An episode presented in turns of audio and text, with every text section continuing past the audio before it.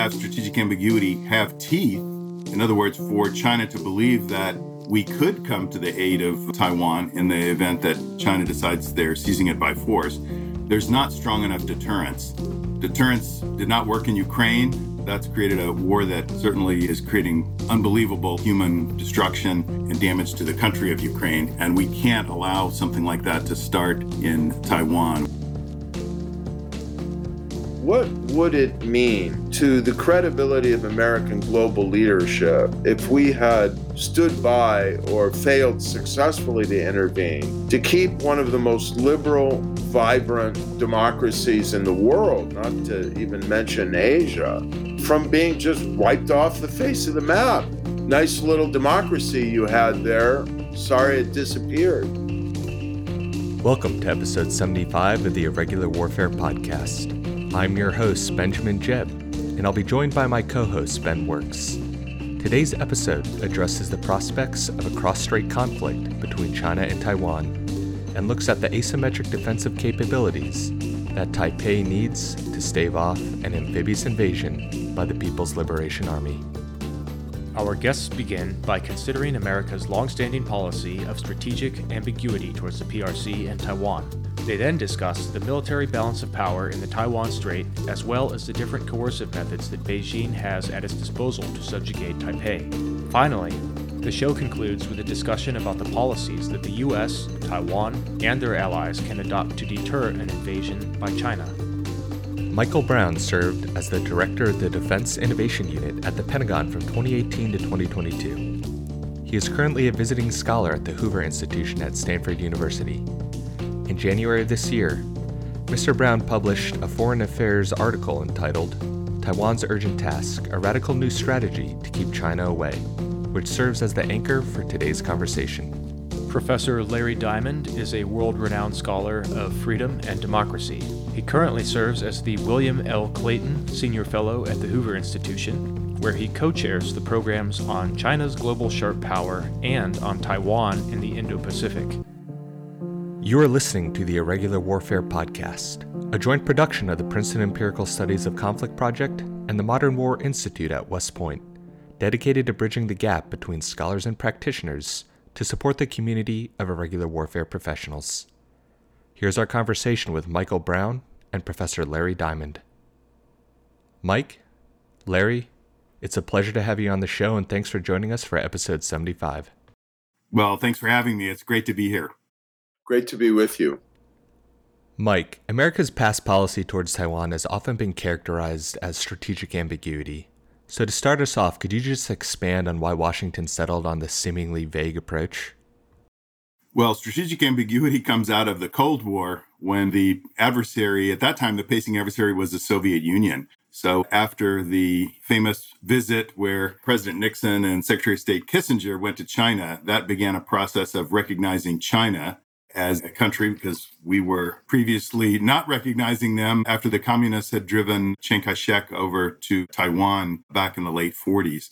So this began a different period of relations with China and the period of the one China policy, recognizing China's statement that Taiwan was part of China. This was a way for us to have ambiguity as to whether we're really agreeing with that approach. We're acknowledging it, but we're not agreeing.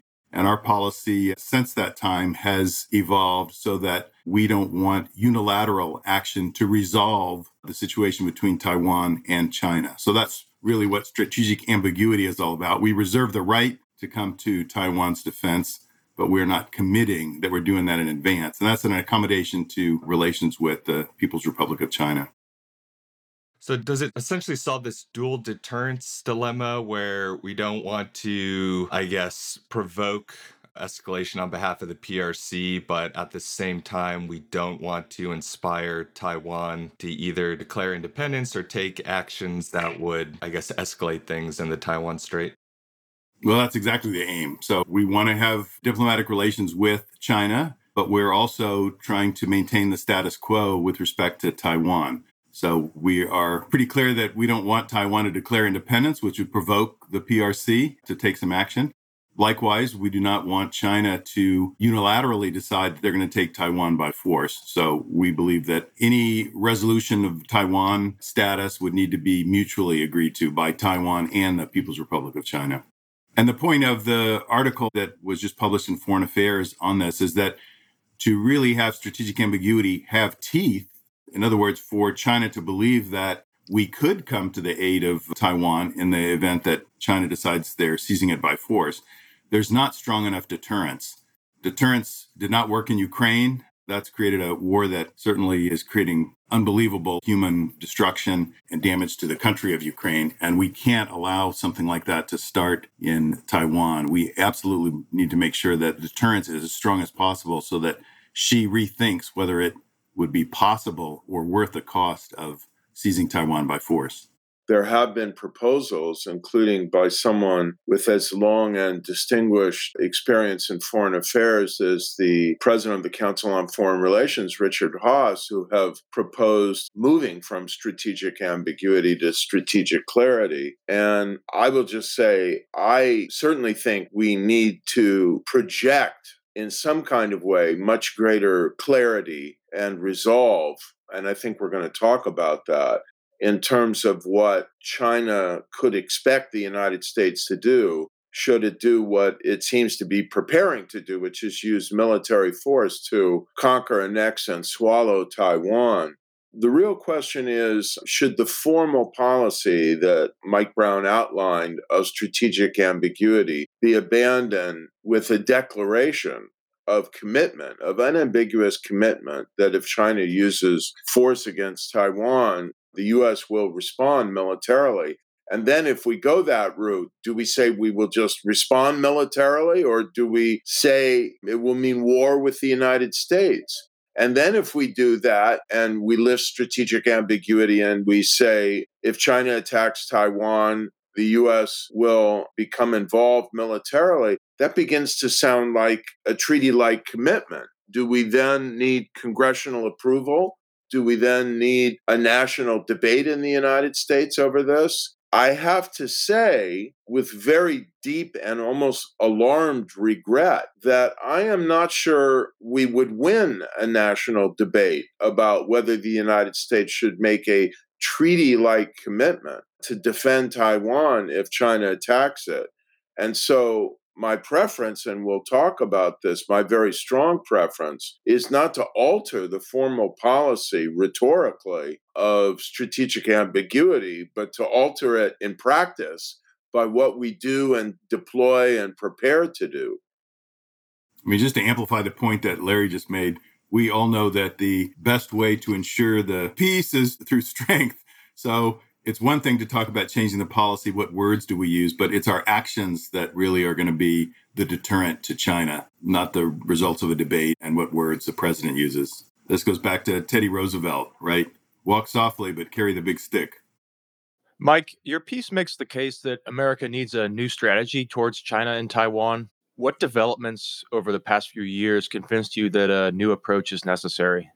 Rather than a completely new strategy, I would say that what we need to do is make the changes so that deterrence is really backed up by our actions. Can we carry through to really make China think twice that it's not going to be worth it? They may not even win if they were to undertake a war to try and conquer Taiwan. So that's really what it's about. But the events leading up to this have really been on an accelerating pace. I think in the mid 90s, there were several incidents that raised the tensions, one of which being the U.S. Navy protecting the seas, uh, sailed through the Taiwan Straits. The Chinese were powerless to take any action to do that. In fact, one of our colleagues at Stanford, Admiral Jim Ellis, was in command at that time in the area. And China was taking notice and they were deciding that they really wanted the military capability to be able to prevent the U.S. from doing something like that without any consequences. So they've been on the most rapid buildup of military capability of any country over the last several decades. So their defense spending has increased pretty dramatically, such that they have a force that's now 12 times the size of Taiwan's force and many more aircraft, missiles, etc. And they've been much more belligerent about Taiwan. As recently as the end of January, 34 aircraft took off from China, 20 crossing the line that would divide the strait into the area that would be viewed as China versus Taiwan's. after the visit of Speaker Nancy Pelosi, we saw a tremendous number of military forces assembled in what was called an exercise by China, but could also be viewed as a rehearsal. So China is increasingly taking a belligerent military stance, looking like they're preparing for what Larry just talked about the day when Xi might be able to order the PLA to take Taiwan. There have been numerous statements recently, as recently as the 20th Party Congress, where Xi basically said that it's an inevitable destiny of the Chinese people that we resolve this situation and Taiwan gets reunified with China. And he's called for their military to modernize and be ready for significant action now by 2027, which is an acceleration of an earlier date he provided, 2035. Mike, you bring up a lot of interesting points about, you know, the actions China has taken recently, especially with regards to Taiwan. So if China were to either coerce or attack Taiwan, I'd like to talk about what some of those scenarios might actually look like. Would it be something like China slowly accruing positions of advantage to maybe wear down Taipei psychologically and take Taiwan without fighting? Could it look like a blockade that saps Taiwan of resources? Or maybe it's an all out amphibious invasion, right? So, to summarize my question more succinctly, what do you think is the most likely and what do you think is the most dangerous scenario? And I'll direct that question to Larry first.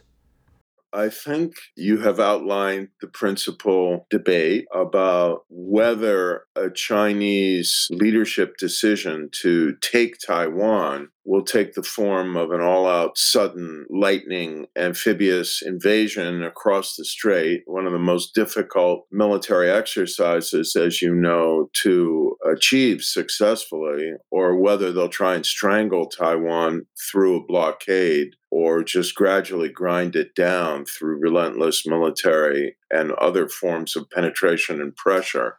In a way, Ben, the latter is already happening it's constant psychological warfare, disinformation, united front penetration of Taiwan, penetration of the media, purchase of Taiwan media, and formation of alliances with actors in Taiwan, probably spies in Taiwan. I think it's nearly impossible to delineate the full range of ways that the People's Republic of China is trying to penetrate and subvert Taiwan. It's relentless. And they're already, as Mike Brown has indicated, escalating exercises, constant escalating pace of intrusions into Taiwan's air defense identification zone to try and wear down Taiwan's pilots and planes and its resolve to defend itself my own expectation, and of course it's a fearful expectation, is that the PRC leadership will wait and see what happens in the Taiwan presidential election that's coming in January of 2024 if the Kuomintang, the one of the two Taiwan political parties now in opposition, has a presidential candidate who seems more accommodating, someone they can do business with, maybe they believe or hope they can kind of steer toward accommodating negotiations, and that candidate should win. I think they may try a course of trying to reopen negotiations, combine that with pressure, and see what that will get them. But if that doesn't work, or if the DPP, the Democratic Progressive Party, should be returned to power, I think they will continue and accelerate their preparations for war. The best military and geopolitical experts on the region are divided on the likelihood of the other two strategies blockade versus lightning invasion. My personal view is that they are preparing for an all out invasion and that that is what we will confront if it comes to it. And the reason why I say that is that I don't think the People's Republic of China and Xi Jinping and the senior leadership want to give the United States time to come to the rescue of Taiwan. I think that their strategic assessment will be lightning speed and total force and possibly a preemptive strike on American assets in the region in order to disable our ability to respond. I think Larry's outlined the wide variety of ways that the PRC is confronting Taiwan today. They're already using a lot of coercive force at their disposal. I think that he's right. I think the key perspective of Xi and the leadership would be not to give the U.S. time. You have to give them credit for learning from Ukraine, just like we are too. And one of the lessons from Ukraine is that Putin did not give sufficient credence to the defensive capability of Ukraine, did, so didn't amass a large enough force, wasn't planning on that force having to take their time to get to Kiev. Then they were stuck with convoys strewn about that made them easy targets, running out of fuel and food, so forth. So Xi would not be planning on something to make that type of mistake. Now, to amass the kind of force to cross the Taiwan Straits, 100 miles for an amphibious invasion, as Larry pointed out, is no small feat for any military today. So we would see the amassing of forces just like we did see the amassing of forces on the Ukrainian border. So the one thing that technology is allowing for today is you can't hide in this world. Sensors from space will be able to show us that amassing of forces as it happens, which will give everyone the time to prepare. So they may be able to assemble the force required, but they won't be able to do that with a surprise move. We'll know that that's coming. And we're counting on that here as a way to be able to see this coming. But you won't have time if you wait for that moment to create the kind of deterrence that we're talking about that needs to happen. You'll have to have a lot of what you would need to defend the island on the island. And that's not just the military gear, it's food medicine and fuel, the things that the population needs to survive. One of our objectives would be to make sure that Taiwan can at least defend itself for some period of time, a week or several weeks, so that China would not be successful in an invasion attempt before Allied forces could come to their aid. Mike, digging a little deeper into that, you mentioned given the dramatic disparity between the PRC and ROC's conventional forces, what specific measures should Taipei adopt to enhance their lethality? You mentioned things like synthetic aperture radar, commercially available technology, cyber defenses, HIMARS, unmanned systems, etc. But how will these acquisitions help and why are they necessary? So, one of the things I just talked about was making sure that what Taiwan needs is on island to be able to defend itself for some period of time without the benefit of more supplies coming in. So that's the food, fuel, medicines part of it. So that all needs to be on an island. Today, as mentioned in the article, there's only about a week's worth of fuel on the island of Taiwan, all held in tanks above ground on the west coast facing China. So you have to rethink your strategy about fuel and those other necessary items. Second, there's the military gear, and there's a quality and quantity aspect to this. So from a quantity standpoint, I think Taiwan is already taking steps to increase its military capability. That's a good thing. Just this last year, they've decided they're going to increase their spending on defense to a little more than 2%. I think 2.4% of their GDP, which is up from 1 point something percent. So I think they need to continue to increase that and get up to about 5% of GDP. This is a serious threat, as serious as it gets. It's existential for Taiwan. And the window for when you need to be prepared, as Larry just pointed out, could be as small as three or four years from now. Then you get to the military equipment side, Ben, which you just referred to. So in the past, Taiwan has spent a lot of its defense dollars on the kind of gear that would be setting up for a head to head conflict with China. So buying F 16s from us, Abrams tanks, and pretty widely agreed in the US military and now increasingly by Taiwan that they need these asymmetric capabilities. You're not going to win a head to head conflict, even if you increase the spending to what I suggested at 5% of GDP. So you need more weapons that will basically create asymmetric defensive capability that will be able to thwart superior firepower. So those are some of the things that we're seeing used to great effect in Ukraine. Things like the HIMARS system, the javelins, the harpoons, anti ship missiles. We need much more of that type of gear on island, pre-positioned rather than having Taiwan buy more tanks and fighter jets. So that's the shift they need to be making in the quality of what they're buying. And then one thing that the US needs to do is clear some of the supply bottlenecks to be able to supply these types of weapons and other munitions. Because we've not been in a peer conflict in many, many years, fortunately, our munitions capability, which includes chemicals like energetics that are really the things that go boom, the propellants, the explosives. We've let that atrophy in our country. Single suppliers, many of these are government owned facilities that are over 100 years old, where we need to both modernize them and expand the capacity. so that we could supply many more of them more quickly. There needs to be the surge capability in munitions. So that's something I know the Congress and the Defense Department are thinking through right now. And I applaud those efforts. We're just not going fast enough in those areas. And Mike, just a clarifying question for you. When you say we need to provide Taiwan with capabilities that are asymmetric in nature, are you looking at it from essentially just an overall cost benefit analysis?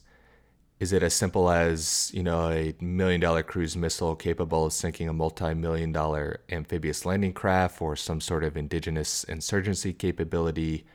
I guess I'm just trying to wrap my head around what exactly asymmetric means to you.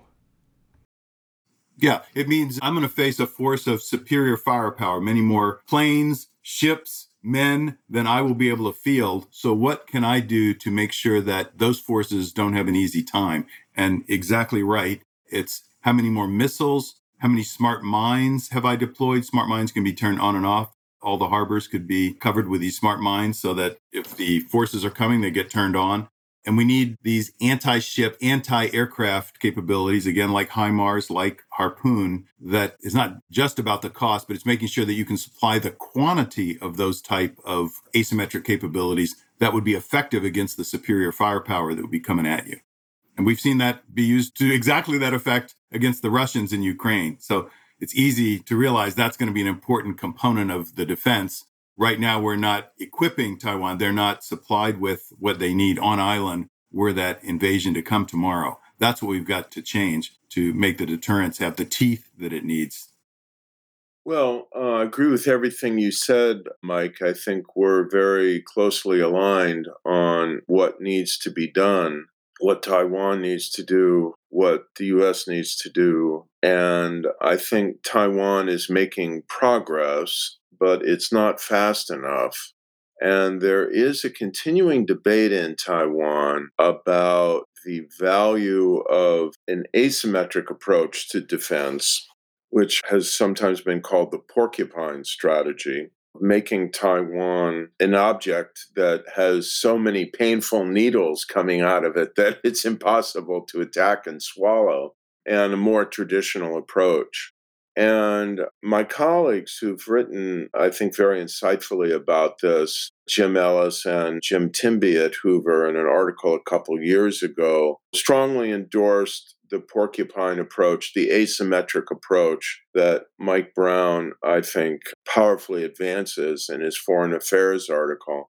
Of course, it should be complemented with a, certain amount of more conventional weaponry, but there's no way Taiwan can keep up with the arms race in conventional weaponry.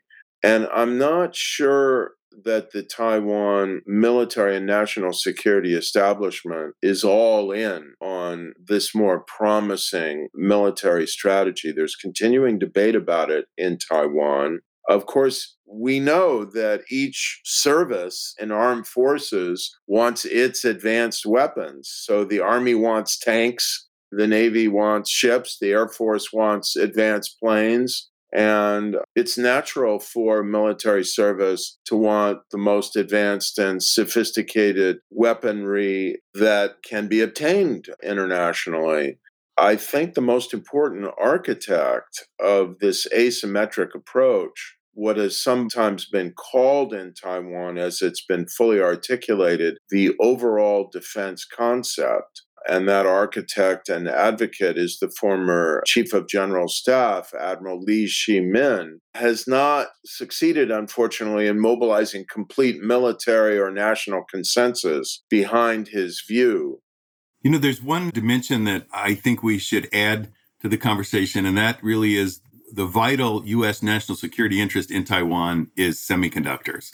So, any discussion about this needs to be recognizing the fact that 60% of the world's semiconductors, a product that is used in thousands of end products today, from everything from automobiles, which we saw during the COVID crisis, to military gear, to uh, almost everything we use, so 60% of the world's semiconductors are made, fabricated on the island of Taiwan, and 90% of the advanced semiconductors, those that are below around the seven nanometers, are made in Taiwan. Many by one company, TSMC, the Taiwan Semiconductor Manufacturing Company. So this is a vital interest for our economy there.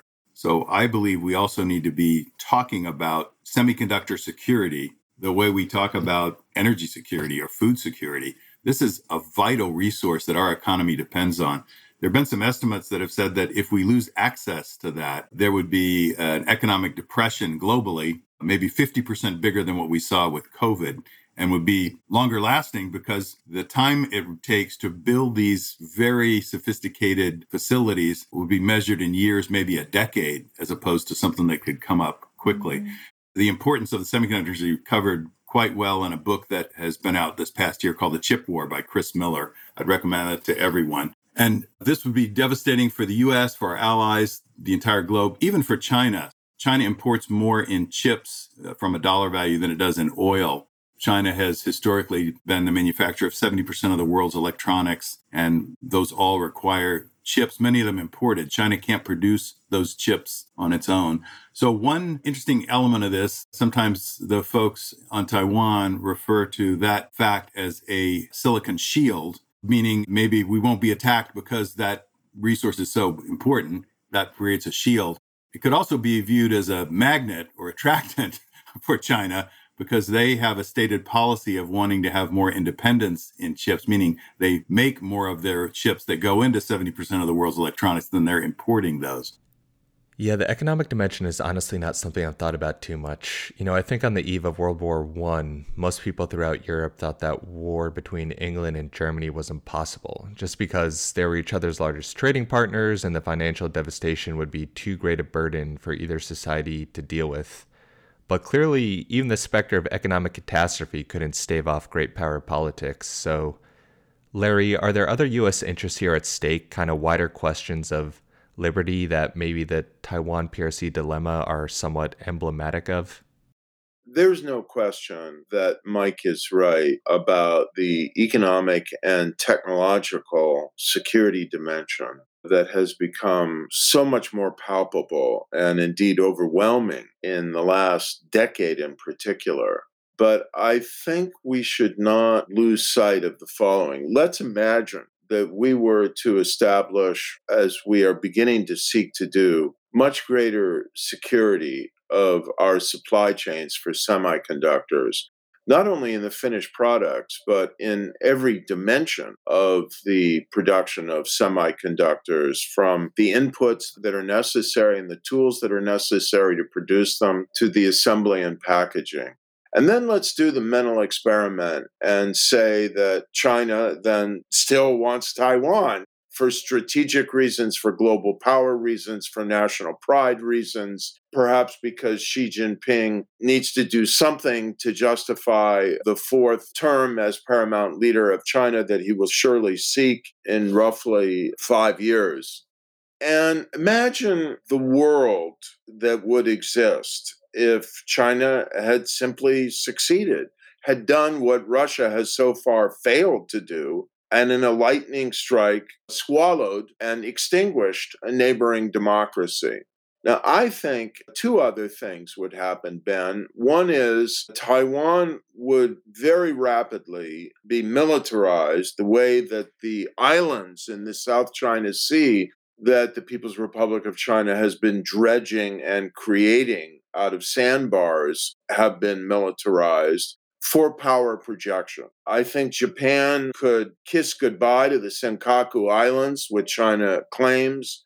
I think that China's military force projection would have the goal of achieving its stated aim of pushing the United States out of Asia de facto militarily the second island chain of the Pacific Islands would be consolidated as Chinese de facto zone of domination, if not territory formally, certainly with military bases there as well. And you'd have this island militarized as a dagger point uh, northward to Japan, southward to the Philippines and the South China Sea, and southeast to the second island chain and China would consolidate the dominance it is seeking of the entire Asia Pacific region as a hegemon.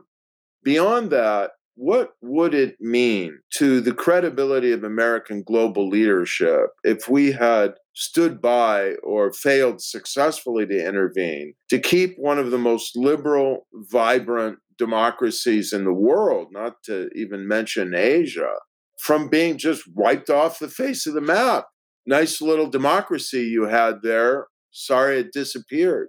So I think we need to learn the lesson of the 1930s I'm not comparing Xi Jinping's China to Hitler's Germany, but I think when authoritarian power aggrandizing countries with larger global ambitions and intrinsic hostility to democratic and human rights norms fix their sights on democracies and swallow them, we learned in Europe it doesn't stop with one democracy, it rolls on.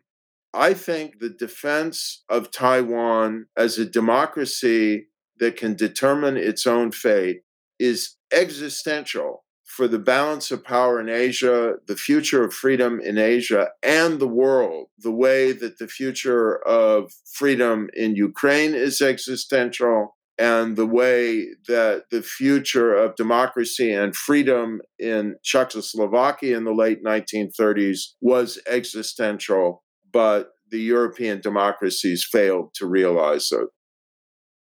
Larry, that ties in very nicely to my next question, uh, talking about these existential battles between underlying philosophies and governance systems. The Taiwan PRC confrontation is clearly not restricted to just military hardware. It's also a contest of wills and governance systems. So, Larry, from your perspective, is Taiwanese society capable of withstanding pressure from the PRC? And how can civil society gird itself against the PRC's political warfare?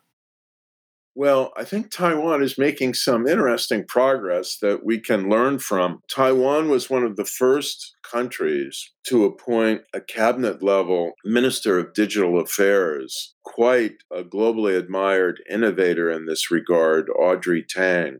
And it has been mobilizing some quite impressive detection and countermeasures against digital disinformation and penetration efforts. I think it needs further scaling and help, but it's an innovator in this regard in which we can learn. I think civil society in Taiwan has its own quite serious and polarizing divisions, not unlike the United States in the extent of polarization. But I think there is in civil society a lot of growing resolve to meet this challenge and to try to mobilize greater readiness and will to fight a very major Taiwanese industrialist who had huge investments in the mainland, at least at one point, Robert Tsao, has sunk part of his fortune into a civil defense training program.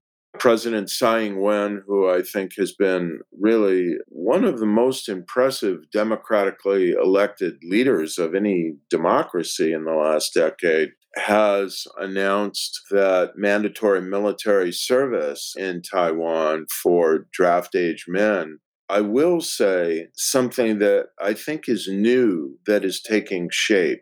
There is a narrative that is apparently beginning to gain traction in Taiwan that the United States is just using Taiwan for its own purposes that we're creating a war hysteria that doesn't need to be there. In its crudest and I think most irresponsible forms, this narrative suggests that we just want to make profits for our military arms sales and our private corporations by selling advanced weaponry to Taiwan or all we care about is Taiwan semiconductors. And, you know, if we can secure that, we don't otherwise really have much sentiment for what happens to Taiwan. I don't know that all these narratives purely emanate from Beijing, but they certainly align pretty well with Beijing propaganda. We need to push back on these in very patient and logical ways. And the reason why I think it's so important that we stress the normative dimensions of defending freedom in Taiwan and how inextricably the future of freedom and autonomy and societal self determination in Taiwan is wrapped up with the global struggle for freedom is not only that it's the right thing to do and it's true and it's existential, but if all we're talking about is semiconductors, it feeds the narrative that we view Taiwan in purely instrumental terms and I am very worried about the debate within Taiwan and the growing sophistication of PRC disinformation. So, we've touched on what Taipei and Washington should be doing. You know, enhancing Taiwan's asymmetric defensive capabilities, adopting doctrinal changes and new weapon systems, and leveraging civil resistance in a way that's somewhat analogous to what Britain did during World War II when they were preparing for a German invasion. But what obstacles are hindering Washington and Taipei from actually being able to push through these reforms to help defend and deter against a PRC attack? Well, I think our democracy moves slowly. So the biggest enemy we have is time elapsing without taking the proper action. So I see that we need a bigger sense of urgency to accomplish these things. So if we just grind along at our natural pace, you know, it takes 30 months to program $1 of spending at the Department of Defense. That's the time we've allowed to take to put plans together and have Congress debate them and give approval through appropriation. That kind of time frame is not consistent with the window that we outlined earlier where we may need to be prepared.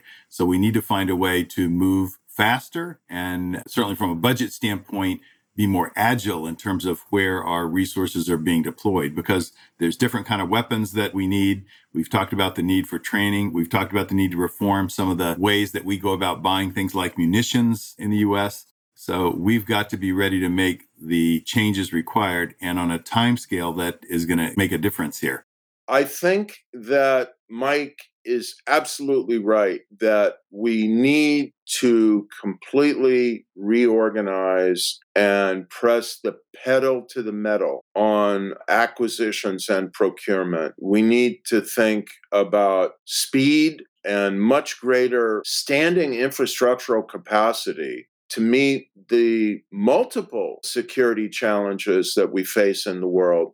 And let me expand the aperture on this in two ways. First of all, I think the war in Ukraine really has brought home to us how much the new world we've entered may look like the old world we thought we'd left in terms of the possibility of protracted military conflicts where our stock of weapons, ammunitions, and as Mike said earlier, things that go bang, and our ability to continue to feed that into a conflict without interruption could be decisive in terms of who prevails. So we've got to reorganize that. The other thing that I think we should look at both Mike and I have referred to this in things that we've written. Mike in his foreign affairs article, and then something that I'll have out before too long. I think we should think seriously about licensing the production of some of our weapon systems that Taiwan needs to effectively deploy in asymmetric defense. Licensing these things to Taiwan's quite capable defense production industry for production and amassing right there on the island and maybe licensing some of this to Japan as well, so we can have more production and stores of some of these weapon systems right in the region. So we've talked about Russia Ukraine a little bit, and that Beijing, Taipei, and Washington are all learning from what's going on in Eastern Europe kind of in real time. And one thing that strikes me is that authoritarian militaries always seem strong until they don't. But is the situation in Eastern Europe applicable to the Indo Pacific generally and to the Taiwan Straits in particular? Or are the situations you know, between the first island chain in Eastern Europe so different that it doesn't really make sense to compare and contrast? Well, I would say that we need to be very cognizant of the lessons we can learn from Ukraine. So rather than, you know, being a slave to the analogy, there are some differences and there are some similarities. But one of the things that I think it has driven home is that yes, this can happen. An authoritarian regime can overestimate its capabilities and create destruction on an epic scale. Another lesson would be that deterrence failed in stopping Putin from marching into Ukraine. And we saw it happening before our eyes. The intelligence community was able to share with the world and with the press that this is going to happen. Yet we were not able to muster what was required from a deterrent standpoint to prevent Putin from marching across. So those are lessons we have to learn. And that was the point of the article. It can happen. We only need to look at Xi's comments to say he's thinking about it. He's preparing his military for that option. We don't know if he's going to take that option. We have to change his calculus so that that doesn't look like a good move for him. And we need to recognize that the things need to be in place in advance for deterrence to work. So that's not only the preparedness that we've talked about on island, the military gear, but also working with nations around the world to demonstrate the consequences. We need to be talking about the semiconductor security issue so that Xi would recognize there's huge implications to his own economy, which frankly might be more concerning to him than even the military capability that we're preparing. And he needs to know there's going to be a united front of allies that would include Japan, Australia, and others. I was pleased to see NATO with its comments coming out of the Madrid summit last year talking about China as a threat that NATO needs to worry about. So he needs to see there's going to be a united front that could really damage the significant trading relationships that China has with the rest of the world. So if he knew that there was going to be a global depression, a war he might lose, his trading partners are going to go away, it's those kind of consequences that we have to make front and center in his calculus for deterrence to work. So some similarities and some differences here, but we have to make sure deterrence has a much bigger weight in his mind as he thinks about Taiwan. Mike, you bring up some fascinating points regarding deterrence and the need to alter China's internal calculus about invading Taiwan. But to wrap up here, and based on today's conversation, what are the implications for policymakers, academics, and practitioners who are concerned with the mounting tensions over the Taiwan Strait? Well, to summarize, the policy implications are I think that in practical terms, there is no more plausible in the next five to eight years or so, maybe in the next two years, as Mike said, risk to international security outside of Europe than the risk that Beijing poses to Taiwan and we need to accelerate our preparations. And I will repeat the quote that Mike articulated speak softly and carry a big stick. And we need to deploy a much bigger, more powerfully deterrent stick to East Asia. We need to do it with the right mix, the intelligent, effective, potent, mobile, lethal mix of weapons, not only that Taiwan will acquire and deploy, but also that the United States armed forces will acquire and deploy. And maybe Mike could expand on this some serious rethinking and reorganization of the United States armed forces as well.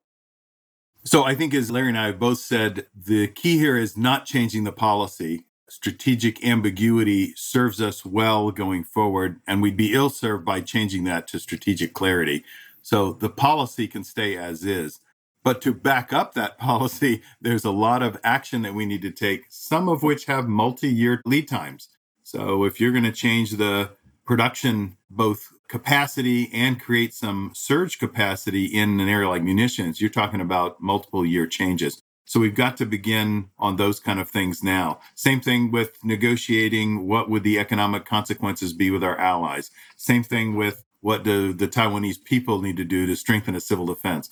So we've outlined the actions here. Maybe we haven't underscored the fact that there's multi-year timeframes. You don't just make a decision like that and you get a different result overnight.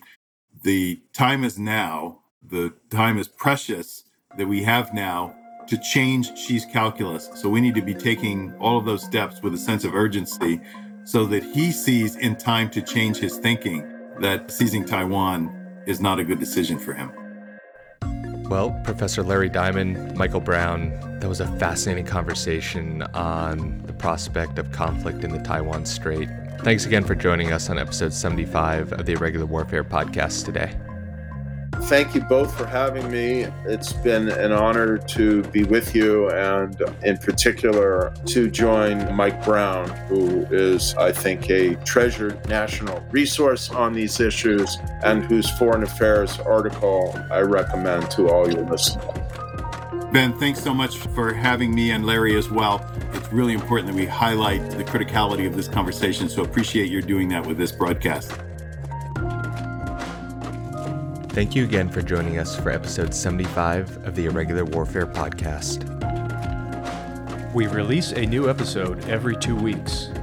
Next episode, Jeff and Adam discuss the internal organization of terrorist groups and how they organize themselves to accomplish their objectives. Following that, we interview former Secretary of Defense Mark Esper to discuss civil military relations and the future of irregular warfare. Be sure to subscribe to the Irregular Warfare podcast so you don't miss an episode. The podcast is a product of the Irregular Warfare Initiative.